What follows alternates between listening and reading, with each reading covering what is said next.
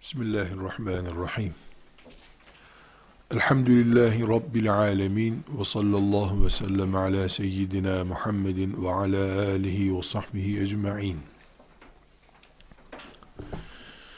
Bugün yaşayan nesiller olarak kitap, kalem, defter denince çok da gerekli olup olmadığı belli olmayan yazım, çizim araçlarını hatırlıyoruz. Çünkü bugünün nesli olarak biz artık bilgisayarlarda, cep telefonlarında ve benzeri teknik cihazlar üzerinde okuma ve yazma ihtiyacımızı giderebiliyoruz. Ancak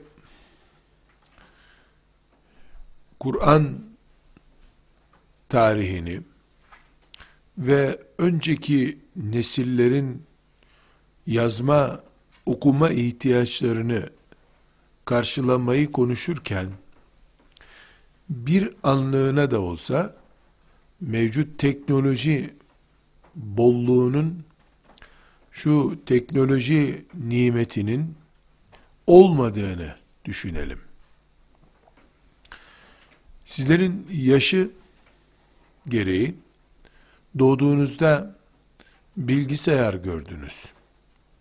Ama doğduğunda tek bir kağıt parçası ve elinizdeki kaleme benzer kalem görmeden doğup ölen insanlar da vardı bu dünyada.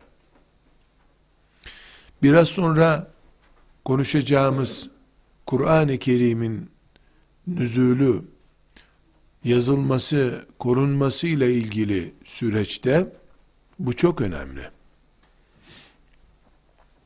Ashab-ı kiramın Kur'an-ı Kerim'i yazmaları, korumaları, bugün bize ulaştırmaları, bu mantığı bilmeyenler için basit, korumuşlar, buzdolabına koyup korumuş, bize göndermişler gibi anlaşılabilir.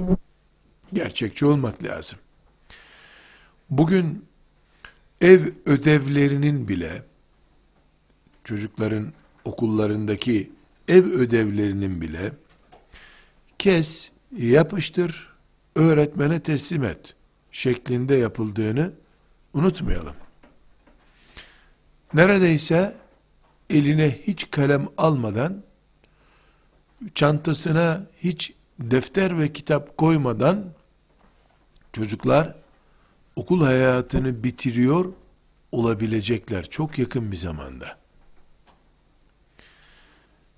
Çocuklar karnelerini bile elektronik yollarla alıyorlar. Anneler, babalar çocuklarının notlarını çocuk okuldayken, anne baba da evdeyken internet üzerinden bakıyorlar. Böyle bir nesiliz biz. Rabbimize hamd ederiz. Bu kadar yoğun nimetler içinde yaşamayı bize nasip ettiği için. Dileriz de inşallah bu nimet bolluğu şükretmemize ve Rabbimize daha iyi kulluk yapmamıza sebep olur diye şükretme gerekçesi görürüz bunları inşallah.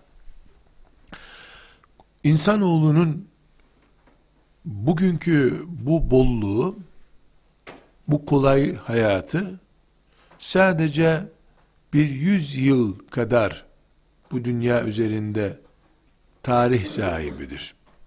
100 yıl. En fazla 100 yıl. 100 yıl öncesinde şehirlerde oturanların belki bir defteri oluyordu. Bir kurşun kalem dedikleri kalemi oluyordu. Çok okumuş, ailesinin belli bir gelir düzeyi olanların da evlerinde bir kitap, bilemedin 2 kitap oluyordu. Bundan 100 sene öncesinde. 500 sene öncesine gittiğimizde ise bu olay defter olmayacak şekildeydi mesela. Tek tük yine kitap bulunuyordu. Büyük şehir kütüphaneleri kitap ihtiyacını karşılıyordu. Bir 500 sene önce. Böyle yuvarlak rakamlarla konuşuyorum. Kalem, insanların şu şekilde cebinde dolaştırdıkları bir alet değildi. 500 sene önce insanların cebinde kalem yoktu. Çantalarında vardı. Çuvallarında vardı. Hangi kalem vardı? Bir divit, hokka benzeri şeylerle yazı ihtiyacını karşıladıkları aletleri vardı. Onlar da cebe sığacak şeyler değildi. Bu tarihi Kur'an'ımızın Allah'ın gönderdiği tarihine doğru geri çektiğimizde, işte 1450 sene öncesine kaydığımızda net bir şekilde şunu görüyoruz.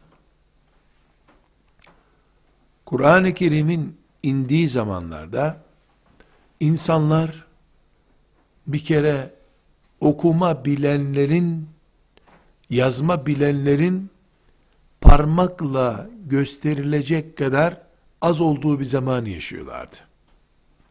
Kalemden, kitaptan, defterden söz etmiyorum.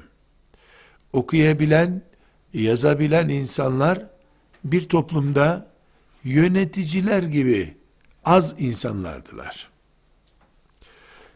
Nasıl toplum 3 tane 5 tane yöneticisi olur, gerisi de yönetilen olur? Okuma, yazma bilme oranı da bu şekildeydi. Kur'an'ımızın indiği topraklar olan bugünkü Arabistan toprakları, Cezire, Arap adası dediğimiz yer, Mekke ve Medine ve çevresi okuma yazmanın bilinmediği bir yerdi. Evet, okuma yazma bilen 3-5 belki 20-30 kişi bulunuyordu. Ama toplumun genel karakteri okuma yazma bilmemekti.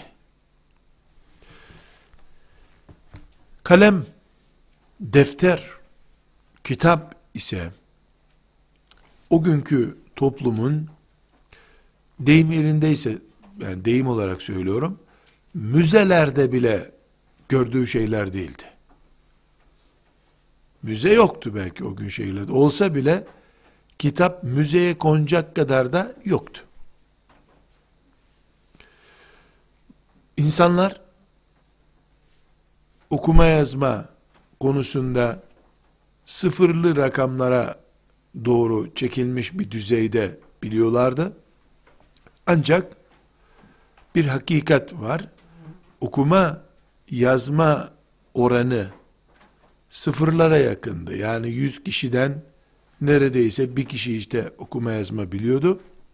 Fakat insanların ezber yapma, duyduğunu hafızasında saklama oranı çok yüksekti. Tam bir istatistik şüphesiz mümkün değil. Elimizde istatistik denecek bir şey yok. Ama bariz bir rakam olarak anlaşılsın diye söylüyorum. Bir yerde Mekke sokaklarında anket yapılsa kaç kişi okuma ve yazma biliyor? Çünkü okuma bilmek, yazma bilmek de demek oluyor yaklaşık olarak. Sorulsa diyelim %2 çıkıyordu. Çok dikkat ediniz. Çok dikkat ediniz. Önemli bir zemin üzerinde Kur'an'ımızın tarihini başlatacağız. Bunun yanında bir dakika durun Mekkeliler diyen birisi ne diyorsun diye konuşturulduğunda size yazdığım şiiri söylemek istiyorum ya da şiir tasarladım dinleyin beni diyor. İnsanlar oku bakalım diyorlar. Adam 100 misralık, 200 misralık şiir okuyor. Dinliyorlar. Çok dikkat ediniz. Ellerinde MP3 cihazları falan yok. Kalem yok, defter yok. Bu insanlar, başka biri Mekke'ye gelmiş, size şiir okuyayım demiş. Oku demişler, 10 sayfa tutarında bir şiir okuyor adam. Orada dinleyenlerden birisi kalkıp diyor ki, yahu diyor, bu şiirin senin diyor, filanca şairden çalma diyor. Ya nasıl olur diyor. Çok benzeşiyor şiirleriniz diyor. Ben 20 sene önce filan panayırda bir şair dinlemiştim diyor. Bak okuyayım sana diyor. Aynı ona benziyor diyor. Okuyor. Ya o vezinleri tutuyor diyor. O üçüncü bir kişi söze karışıyor. Yok yok bu biraz farklı şiir diyor.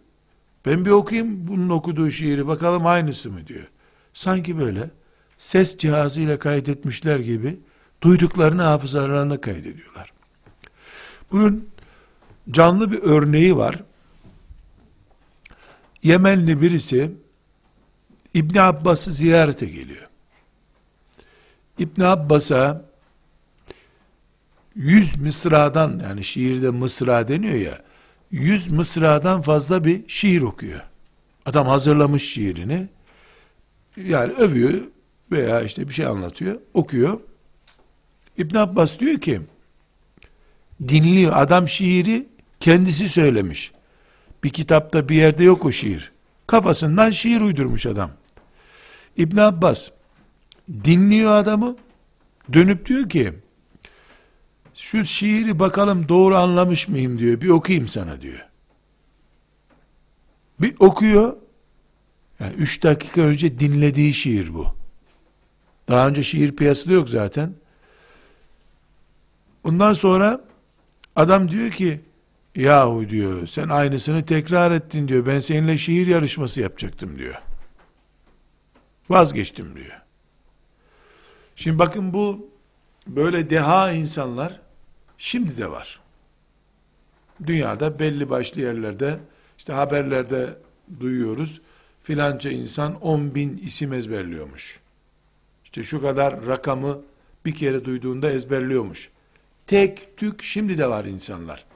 Ama o zamanlar toplumun genel karakteri okuma yazma bilmiyor ama kulağından gireni unutmuyor. Böyle bir yapı. Dedim ya, kendi toplumumuz, yaşadığımız standartlarımız, sizin kendi okullardaki öğretmenlerin söylediklerini hatırlamanız, bazen söylediğini yazmaya da yetiştiremiyorsunuz. O ise eli şakağında dinliyor, yazmış gibi biraz sonra tekrar ediyor. Büyük bir okuma yazma eksikliği, o oranda da büyük bir ezber kabiliyeti. O yani 1450 sene önce, 1500 sene önceki Mekke sokaklarının insan profili.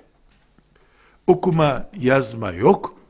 Okuma yazmanın yerini adeta ezber kabiliyeti almış. Bu siyasi nedenlerden de olabilir. Yani toplumun işte şöyle şöyle özellikleri vardı, onun için denebilir. Coğrafi nedenlerden de olmuş olabilir.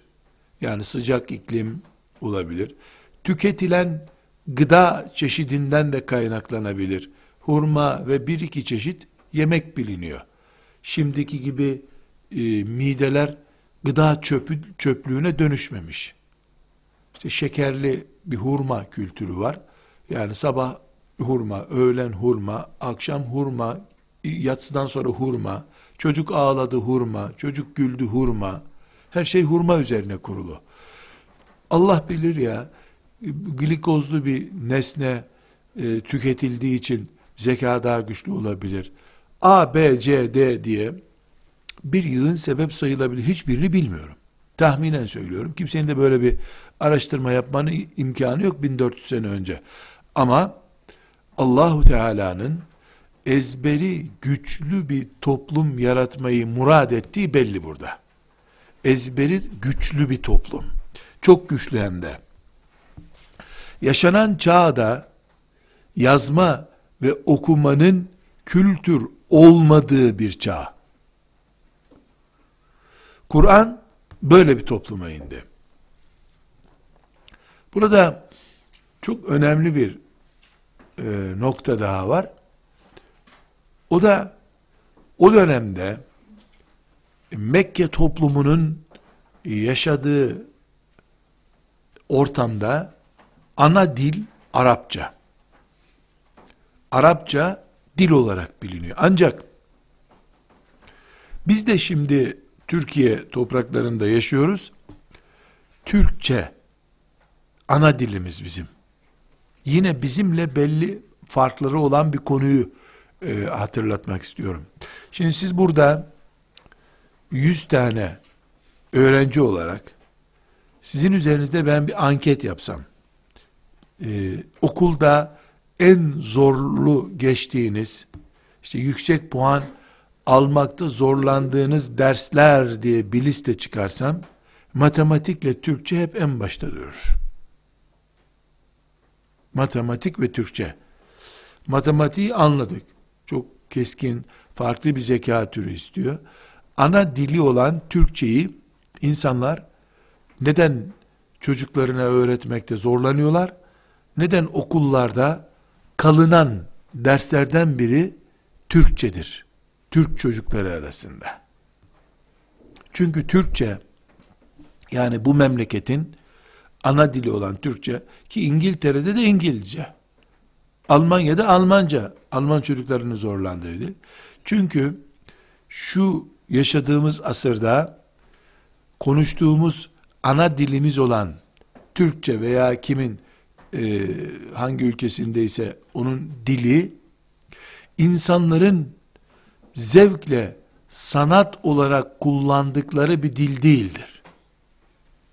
Toplumun konuşabildiği belli oranda, zayıf kelime literatürüyle konuşabildiği ama üzerinden yarışmalar yapacak kadar yaygın bir kültür şeklinde, aile içinde mesela baba akşam eve geliyor.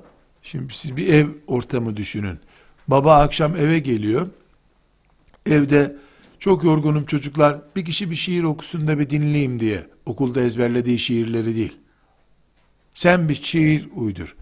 Abisine dönüyor. Sen de buna bir cevap şiir yaz bakalım. Akşam zevk için şiir yazdıkları bir ev duydunuz mu hiç? Şiir demek ne demek? Okulda filanca konuda bir şiir ezberletildiyse çocuk onu sınıftan geçebilmek için çocuk o şiiri okuyacaktır. İnsanların şiir okuduğu, filanca şairin vezinlerinde sıkıntı var. Öyle olmaz. Şiir dediğin şöyle olmalı deyip, karı kocanın birbirlerine şiir mersiyeleri dizdiği böyle bir ortam yoktur. Bir toplumda varsa yoksa 3 tane şair vardır, 4 tane şair vardır. O kadar.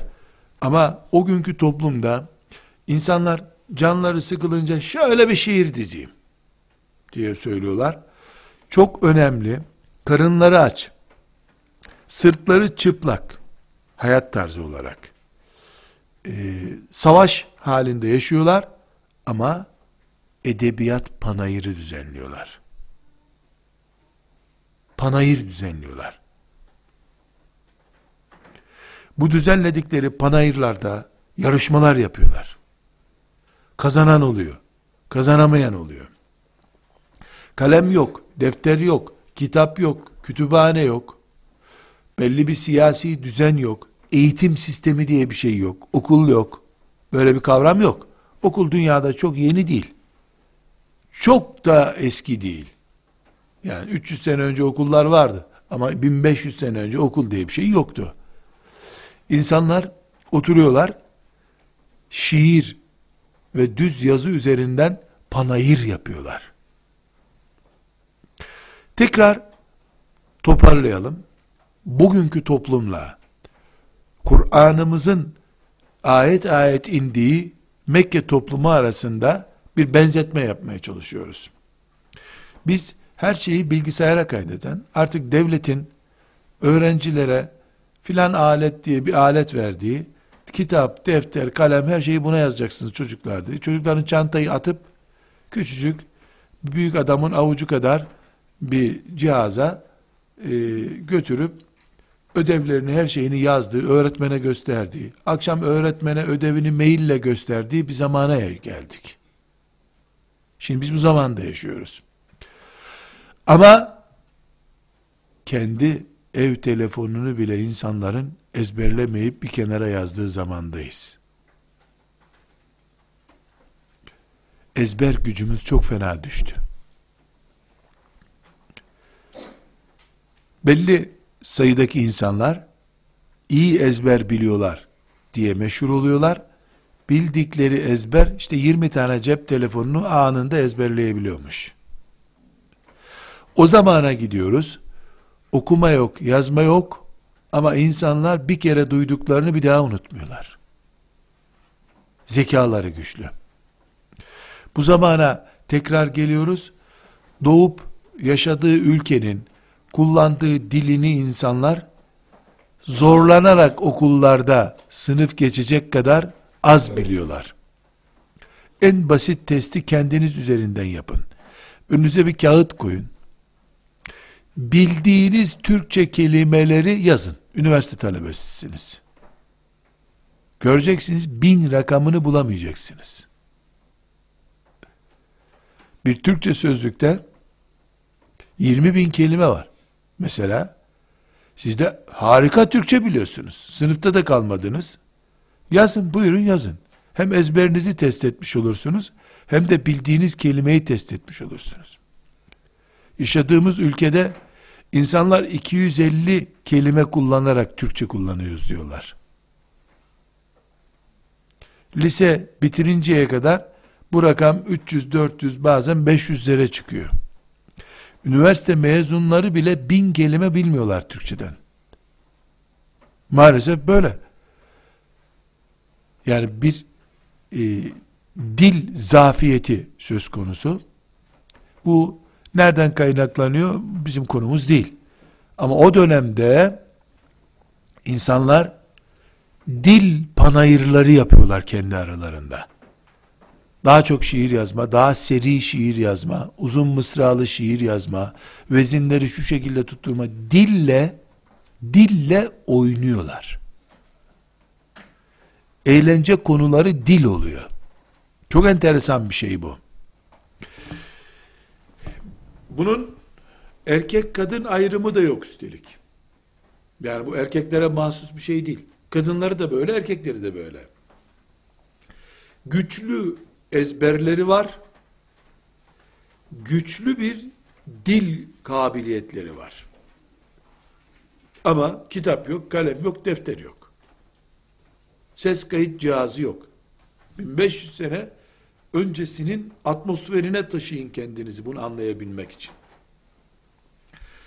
Şimdi tekrar bu o günkü toplum bugünkü toplum diye bir ayrım yaptıktan sonra Kur'an'ımızın inmesini düşünelim. Şimdi bakın. Ezberi güçlü, dil kabiliyeti üstün, kalem yok, defter yok. Kalem, defter neredeyse şimdi de yok, iPad'ler var çünkü. Ses kayıt cihazları var. Ama ezber, ne demiştin? Bir daha söylesene onu. Elinde modern kalemler, defterler. Size cep telefonumu söylüyorum. Yazınız diyorum. 0500 filan. Bir daha söyler misiniz? Diyor ya. Bütünü 9 tane rakam söyledim işte. Bunun 0500 şu olduğu da bir 3 rakamını herkes biliyor bunu zaten. Sonunda 6 tane 7 tane rakam ya. Bir daha söyler misin? Bu şimdi iPad'li neslin özrü. Bilgisayarlı çocuğun özrü. O günse bu rakamı sen söylerken sen unutsan bile karşındaki unutmuyor. Sana tekrar ediyor rakamı. Böyle bir toplum. O toplum, bu topluma Allah'ın Kur'an indirdiğini tasarlayın. Şimdi çok basit misal. Benim cep telefonumu söylüyorum. Hayali bir rakam söylüyorum. Şimdi kamera önünde telefonumu ilan edecek halim yok. 0533 496 721 303. Buyurun. Telefonumu ezberleyen parmak kaldırsın bakayım. Buyurun. %0 dikkat edin. Hızlı söyledim çünkü. Bir de cep telefonu böyle okunmuyor. 375-26-17 şeklinde okunuyor. Ben son 3 haneyi üçlü okudum. Ezber mantığını değiştirdim. Cep telefonu gitti hafızalardan. Ama Mekke'de işte şu kadar bin ayet indi. O ayet öbür ayete benziyor vesaire. Hepsini bir kere okudu Efendimiz sallallahu aleyhi ve sellem. Ya Resulallah şunu bir daha tekrar et demediler hiç. Şimdi Cebrail aleyhisselam bana ayet getirdi. Dinleyin beni dese herkes cep telefonunu çıkaracak, kaydedecek. Cep telefonunu okursa kaldı o ayetler. Halbuki Kur'an insana iniyor.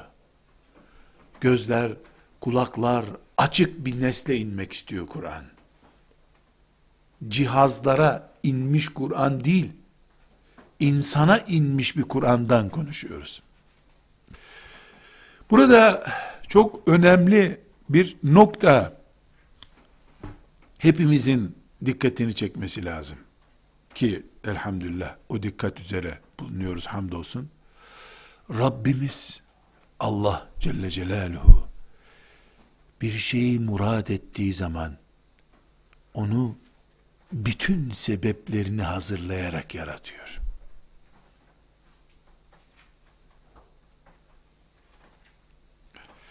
Sınıf geçmeye, karnede teşekkür takdir almaya ve ödev verirsen yapmaya hazır. Her şeyi fotokopi çektirerek, arkadaşının yazdığı notlardan, kendisi yazmaya üşendiği için, hocanın anlattıklarını anlamaya çalışan, ses kayıt cihazlarından başka ezber gücü olmayan bir nesle Cebrail aleyhisselam gelseydi, Kur'an öğretseydi, Efendimiz sallallahu aleyhi ve sellem 23 senede Kur'an'ı öğretebilmek için asla fırsat bulamayacaktı. Ona da unuttururduk herhalde gelen ayetleri. Çünkü algılaması körelmiş, her şeyi teknolojiden bekleyen bir nesil olarak biz yaşıyoruz. Halbuki dersin başından beri örneklendirmeye çalıştığım şekilde Mekke'deki nesil hiç kimseden bir yardım almaya alışmamış, kulakları radar gibi bir nesildi. Ses kayıt cihazı gibi çalışıyordu kulakları. Bunu ashab-ı kiramın, Allah onlardan razı olsun, Kur'an'ı bir dinleyişte yakalayışlarında görüyoruz. Bunlar Arapların zekasından kaynaklanıyor demiyoruz. Ne diyoruz? Rabbimiz indireceği Kur'an'dan önce nesil ayarladı. Coğrafya olarak, insan kabiliyetleri, meziyetleri olarak Allah bunu ayarladı. Arap toplumunun okuma yazması zayıf bir nesil olması, çünkü dünya üzerinde mesela Pers ve Roma uygarlıklarında okuma yazma oranı daha yüksekti o zamanlar. Arap toplumunda ise okuma yazma sıfır düzeyindeydi diyoruz. Çok zayıftı. Böyle bir topluma Kur'an indirdiği zaman Allah, toplum iman edenleri şüphesiz, Kur'an'ı inmesini can kulağıyla bekledikleri bir kitap olarak karşıladılar. Kur'an'ımızı bir kelimesini kaçırmadan dinleyerek karşıladılar. Bugünkü kuşak ise, Kur'an onlara inecek olsa, Kur'an'ı akşam evde güzel bir dinlerim, şu Cebrail'i bir ses kayıt cihazına kaydedeyim diyen bir nesil olur. Akşam da dinlemeye vakti olmaz hiçbir zaman. Kur'an bugün inseydi, böyle bir sanal ortam konuşuyoruz, kayıt cihazlarında kalırdı. Ama Resulullah sallallahu aleyhi ve selleme inen Kur'an, ashabın yüreklerine oturdu. Resulullah sallallahu aleyhi ve sellem vefat ettiğinde, o Kur'an'ı dünyaya taşıyan on binlerce kayıtlı yürek buldu. Şimdi, hasbelkader sanal bir şey konuşuyoruz ya, Kur'an inseydi ve Kur'an'ımız şimdiki mantıkla Rabbimizin bize emanet ettiği bir kitap olsaydı, 23 senesi orada Peygamber aleyhisselam aramızdan ayrılsaydı, birbirimize ne diyecektik biz? Büyük bölümü benim MP3'te var. Bir kısmı diyecekti, ben bir bölümünü videoya bile kaydettim. Hep kayıt cihazlarında. Çünkü biz teknolojiye yaslanarak yaşayan bir nesiliz. Ashab-ı kiram ise yüreklerine ve beyinlerine yaslanarak yaşayan bir nesildi. İkinci bir nokta, umarım bu iyi anlaşılmıştır. Bunu niye bu kadar önemseyerek uzun uzun anlatıyorum? Çünkü Kur'an'ımızın iniş sürecini bilip idrak etmemiz, bizim için iman ettiğimiz kitabımızın bize ulaşmasında bağrımıza basacağımız, milyarda bir bile şüphemiz olmadan kitabım diyeceğimiz bir yöntemle elhamdülillah bize ulaşmıştı. Sadece Allah'tan ve Cebrail'den sorunu olan için sorun vardır. Allah diye bir şey kabul etmeyen için. Onun vahiy gönderip Cebrail'i peygamberine ulaştırma sistemini kabul etmeyen için konuşacak bir şey yok zaten. Ama Allah'ı kabul ettikten sonra Celle Celaluhu, Cebrail'in vahiy getirdiğini kabul ettikten sonra sistem, hiçbir insanın zihninin tereddüt göstermeyeceği kadar mübarek bir sistemdir. Bu cahil ortamın, yani okuma yazma bilinmez ortamın yanında, onun ikizi gibi olan bir ortam daha var. Bugün dünyada yaşayan bütün insanlar bir devletin bayrağı altında yaşarlar. Bir devletin olmayan bir toprak yoktur. Her yerde iyi, kötü, zalim veya değil bir sistem muhakkak vardır. Bugün 2000'li yıllarda, 1500 sene öncesinde de dünyanın çok önemli bir bölümünde devlet vardı. Büyük adlarına uygarlık denen, bizim onları uygarlık kabul etmemiz için çok zaman geçmesi lazım. Roma vardı, Pers vardı, onlara bağlı bölgeler vardı. Dünyanın zaten yaşanan mamur bölgesi bugünkü gibi geniş değildi. Ama yaşanan yerlerinde devletler vardı. Devletlerin kraliyet bilmem ne kurdukları sistemler vardı. Ya bir toprak parçası bizzat bir devletindi ya da bir devlete bağlı sömürge olarak yaşıyordu. Mesela Suriye, bugünkü Suriye, Efendimiz sallallahu aleyhi ve sellemin zamanında Roma'ya bağlı bir sömürgeydi. Roma'nın eyaleti durumundaydı. Roma'nın kendisi de devletti. Yemen mesela işte müstakil bir krallıktı. Bir bölümü İran'a bağlıydı. İran'ın sömürgesi durumundaydı. Ama dünya üzerinde insanlar muhakkak bir devletle yaşıyorlardı. Kur'an'ımızın indiği Mekke'de ise çok önemli bir ayrıntı, dikkat edin. hiçbir devlet mantığı yoktu. Mekke büyük bir eyalet durumundaydı. Etrafı vardı. Ama Mekke'de, Taif'te bir devlet bayrağı yoktu. Kimsenin değildi Mekke. Mekke, insanların kabilece yaşadıkları bir yerdi. Kimin çocuğu kalabalıksa, onun sesi çok çıkıyordu, onun dediği oluyordu. Şuraya sokak yapalım, buraya cadde yapalım. İşte herkes kapısını şöyle yapsın, böyle bir şey yoktu. Bir anlayış yoktu. Adeta bir istasyonu nasıl kullanıyorsa yolcular, geliyor, işte orada tren bekliyorlar, tren gelince binip gidiyorlar. O çöp kutusu orada mı olacaktı? Bu bankotlar burada mı duracak? Böyle bir şey yok. Bana ne ya, belediyenin veya devletin istasyonu der gibi yolcular kullanıp gidiyorlardı. Mekke'de de insanların hayat tarzı buydu. Bu şekilde yaşıyorlardı. Bu hayat tarzı Kur'an'ın indiği Mekke şehrinin adıdır. Medine'de ise Musab bin Ümeyr'in ön çalışmasıyla Resulullah sallallahu aleyhi ve sellem kendi devletini kurdu. Mekke'de de devlet vardı. Şimdi devletli ve devletsiz iki toplum. Mekke toplumunda devlet yok, bayrak yok, anayasa yok, yasa yok, kanun yok.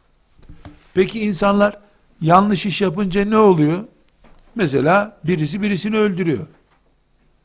Şimdi ne oluyor? Bir mahkemeye gidiliyor, ona ceza veriliyor, hapsediliyor. Mekke'de hapishane diye bir şey yok. Ceza diye bir şey yok. O onun oğlunu öldürdüyse öbürü de gelip onun oğlunu öldürüyor. Helalleşip gidiyorlar. Herkes kendi devleti, herkes kendi kanununu kuruyor. Hayvan beslemek, kültür, böyle şeyler yok. Çok iyi bir dil yetenekleri var, birbirlerine edebiyat yapıyorlar vesaire, ama kanun yok, sistem yok, düzen yok. Kur'an böyle bir topluma indi. Bu devletsizlik, bir bayrak olmayışı beraberinde eksiler getiriyor, yani sorunlar getiriyor şüphesiz. Ama artısı da oldu Kur'an için. Neden? Çünkü Kur'an'ımız mesela İsa aleyhisselam'da olduğu gibi, İsa aleyhisselam Roma'nın etkin olduğu bir yerde peygamber oldu. Musa aleyhisselam Firavun'un sisteminin etkin olduğu bir yerde peygamber oldu. Kur'an'ımız ise bir devletin bulunmadığı, çocuğu kalabalık olanın çok gürültü yaptığı bir yerde indi.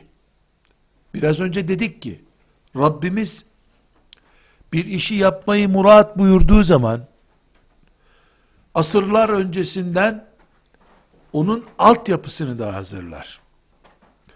Kur'an-ı Azimuşşan, devletin, sistemin olmadığı, yaygın kültürlerin olmadığı bir topluma indi. Bu büyük bir hikmetti. Bu hikmeti bugün biz takdir ediyoruz, anlıyoruz. Eğer Kur'an, İsa aleyhisselama İncil'in Roma etkinliği bulunan bir yerde indiği gibi, Kur'an'da mesela İran'da, Pers İmparatorluğu'nun bulunduğu bölgede inseydi veya Roma'nın etkin olduğu bir yerde inseydi, Resulullah sallallahu aleyhi ve sellem Efendimizin 23 yıllık peygamberliği önce Kur'an'a yer açmak için, zihinlerde yer boşaltmak için geçecekti. Kur'an'ın yerleşeceği bir yer belki 20 senede ancak açılacaktı. Kur'an nesli yetiştirmeye vakti olmayacaktı sallallahu aleyhi ve sellem Efendimizin.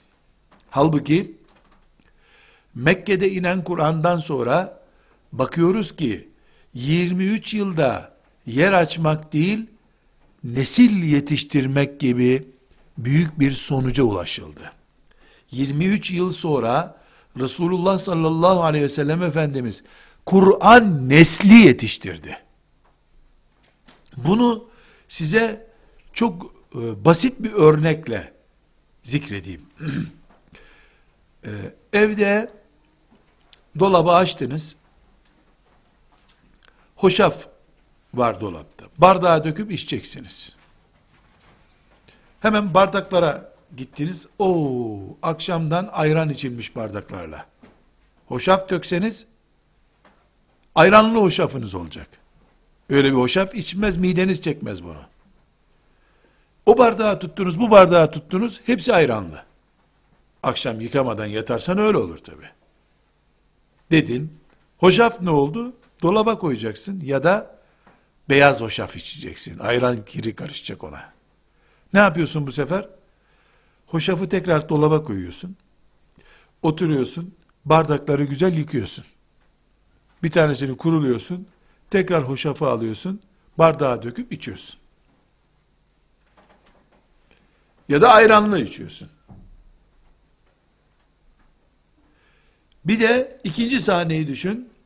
Eve yorgun argın geldin, sıcak gün, şöyle bir hoşaf içeyim dedin.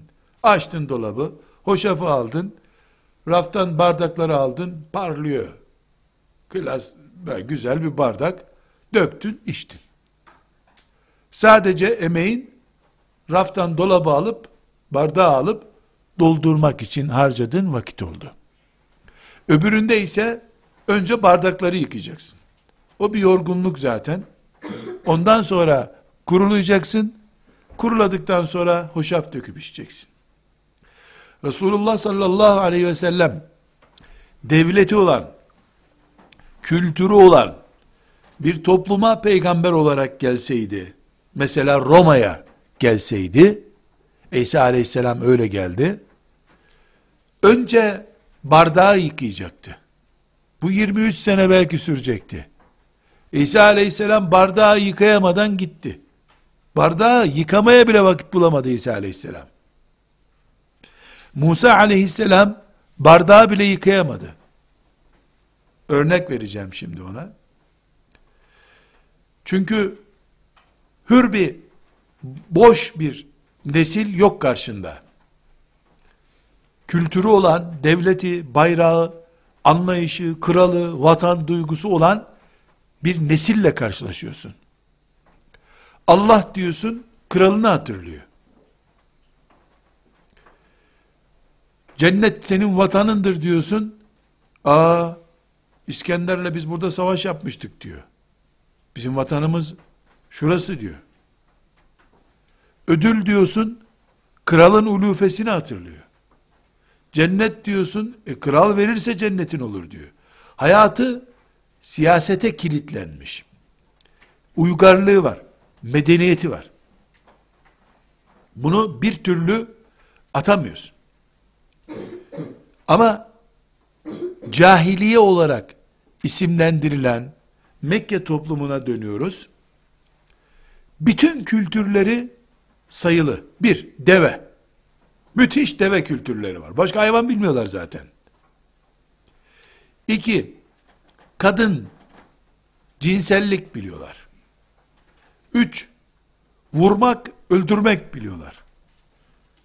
Dört, av biliyorlar. Yiyecekleri onun üzerine kurulu çünkü. Dört, şiir biliyorlar. Beş, ata diye bir şey biliyorlar. Yani atalarımız diyor. Bizim atalarımız şöyle. Irkçılık yani biliyorlar. Sayın 20'yi bulamazsınız. Roma'da 20 tane Jüpiter'di bilmem neydi uygarlığı sembolize eden heykel var bir defa. 20 sistem var en azından. Ama Mekke'de insanların hayatını yönlendiren 20 başlık bulamazsın. Resulullah sallallahu aleyhi ve sellem Mekke'ye geldiğinde cahiliye olarak adlandırdığı o kalıntıları çok kısa bir zamanda temizledi zihinlerden. Çünkü neden? İnsanlar tamam bir puta tapınıyorlar. Ama bu putun komik bir şey olduğunu kısa bir zamanda anlattı Efendimiz sallallahu aleyhi ve sellem. Fakat binlerce yıllık kültür olan ateşi hala söndüremedi insanlar. Ebu Cehil'in Lat, Uzza, Menat gibi putları 23 yıl üzerine komik hatıralara dönüştü. Dikkat edin, Hıdırellez ateşi kaç bin senedir yanıyor Müslüman topraklarında bile. Lat, Menat uyduruk bir şeydi. Kültürün kökleri yoktu. Kış çiçeği gibi açıp sönmüştü. Hıdırellez, mecusinin putu olan ateş hala yanıyor. Ömer radıyallahu anh o ateşi söndürdüğü için de Müslümanı bile Ömer'i düşman biliyor hala. Ateşlerini söndürdüler diye.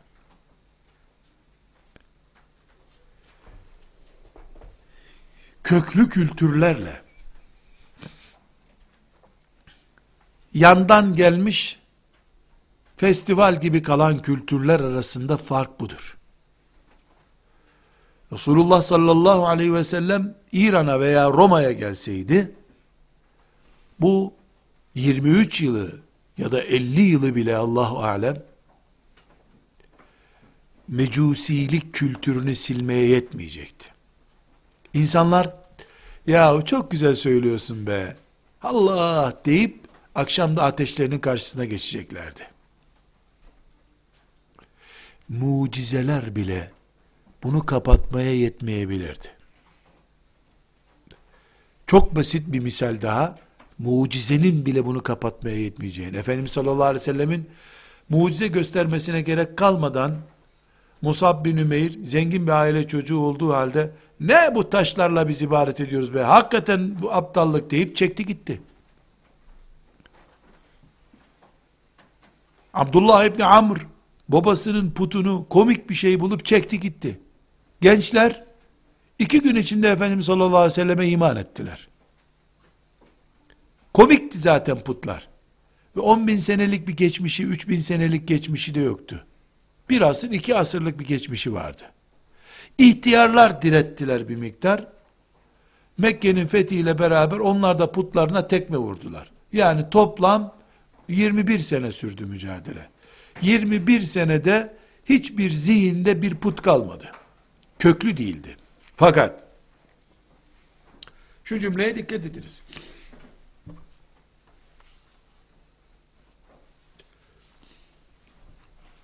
Yusuf aleyhisselam köle olarak Mısır'a getirildi.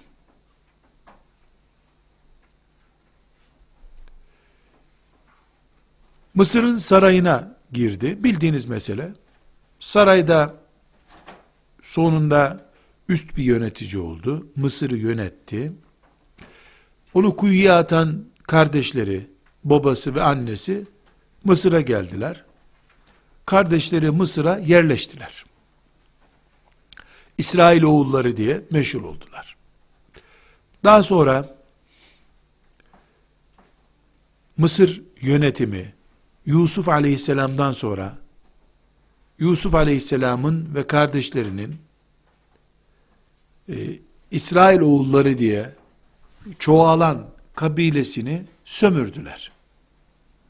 Yani Yusuf aleyhisselam Mısır'da yönetici oldu ama Yusuf aleyhisselamdan sonra yönetim o toleransı ya da Yusuf aleyhisselama gösterdiği saygıyı diğer İsrailoğulları çocuklarına göstermediler. Bilakis siz uzaklardan geldiniz, burada göçmensiniz deyip sömürdüler onları.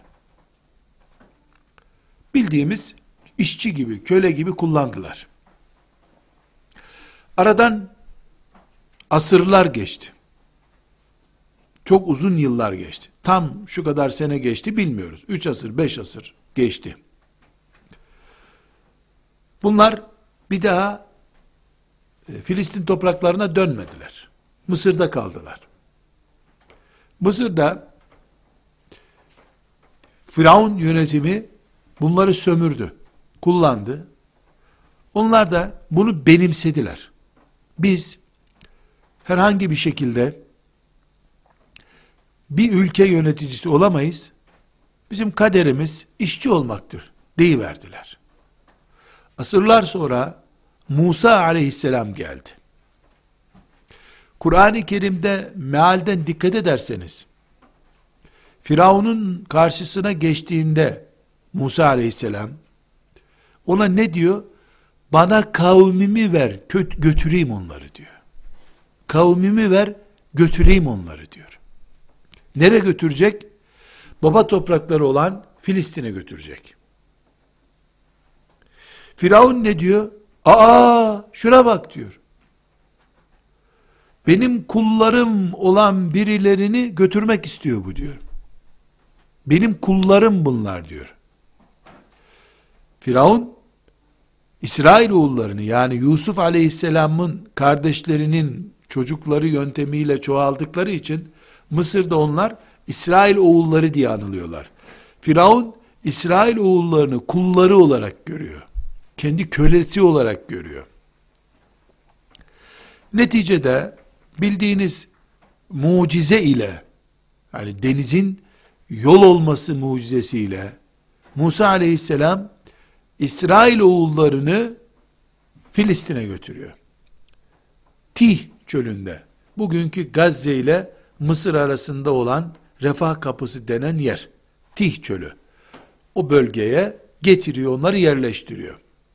İsrailoğulları kaç bin kişiyseler artık, geriye dönüp bakıyorlar ki Firavun boğuluyor. Kendileri de denizden geçtiler.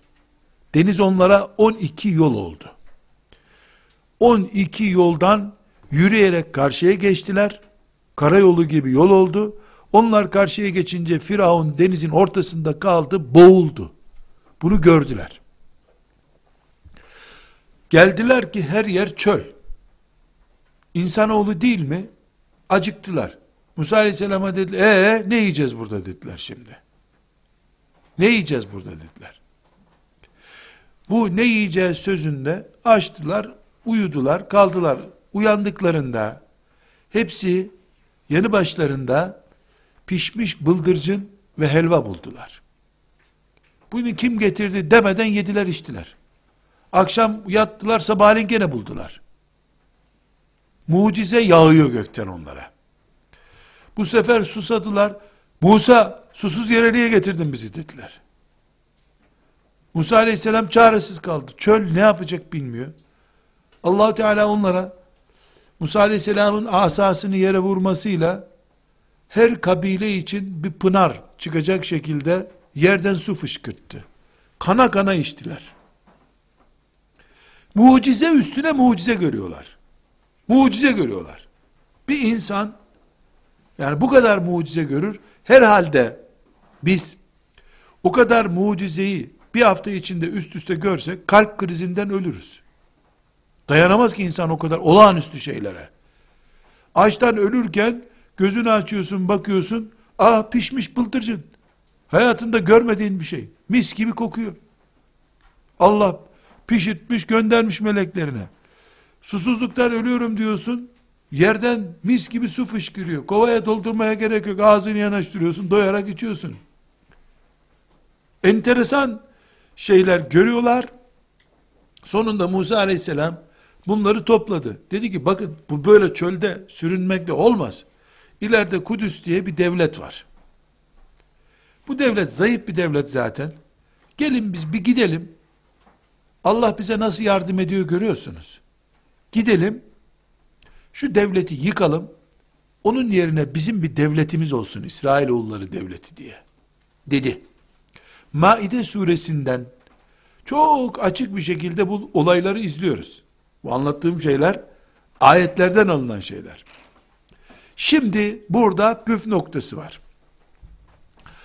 İsrail oğulları olarak Mısır'da günlük işkence çekiyorlardı. Firavun bunları kullarım diyordu. Şuna bak, kullarımı benden istiyor diyordu. Firavun bunları kölesi görüyordu. Musa aleyhisselam onları aldı, getirdi, %100 güvenli bir yere getirdi bir defa. Artık işkence yok. Tehdit unsuru olan Firavun da ordusuyla beraber denizde boğuldu. Bitti. Bu mucizeyi gördüler. Üstelik sahilin karşısında, deniz boğulduktan sonra Firavun'un cesedini sahile attı. Onu da gördüler. Ölü cesedini de gördüler Firavun'un. Büyük ihtimalle tek tek incelemişlerdir belki de. Fakat o gördükleri kurtuluş mucizesi, denizin yol olma mucizesi, pişmiş bıldırcın helva mucizesi, su mucizesi, gerçi o helvaya 2 gün sonra senin Allah'ının pırasası yok mu diye cevap istediler. Yani her gün helva mı yiyeceğiz biz, pırasa yok mu dediler. Bakara suresinde Allah-u Teala o istedikleri şeyi sayıyor. Mercimek, pırasa, soğan, bunu istediler Allah'tan. İnsanoğlu bu. Pişmiş bıldırcın kapısında bulur, pırasasız kalkmam der. Sanki bulunmaz bir şey pırasa. İnsan karakteri bu. Her neyse, onu bir kenara koyalım. Musa aleyhisselam, gelin bu çölde kalmayalım biz dedi. Gidelim bir devletimiz olsun dedi. Bak, şimdi burada İsrailoğulları tarihi konuşmuyoruz.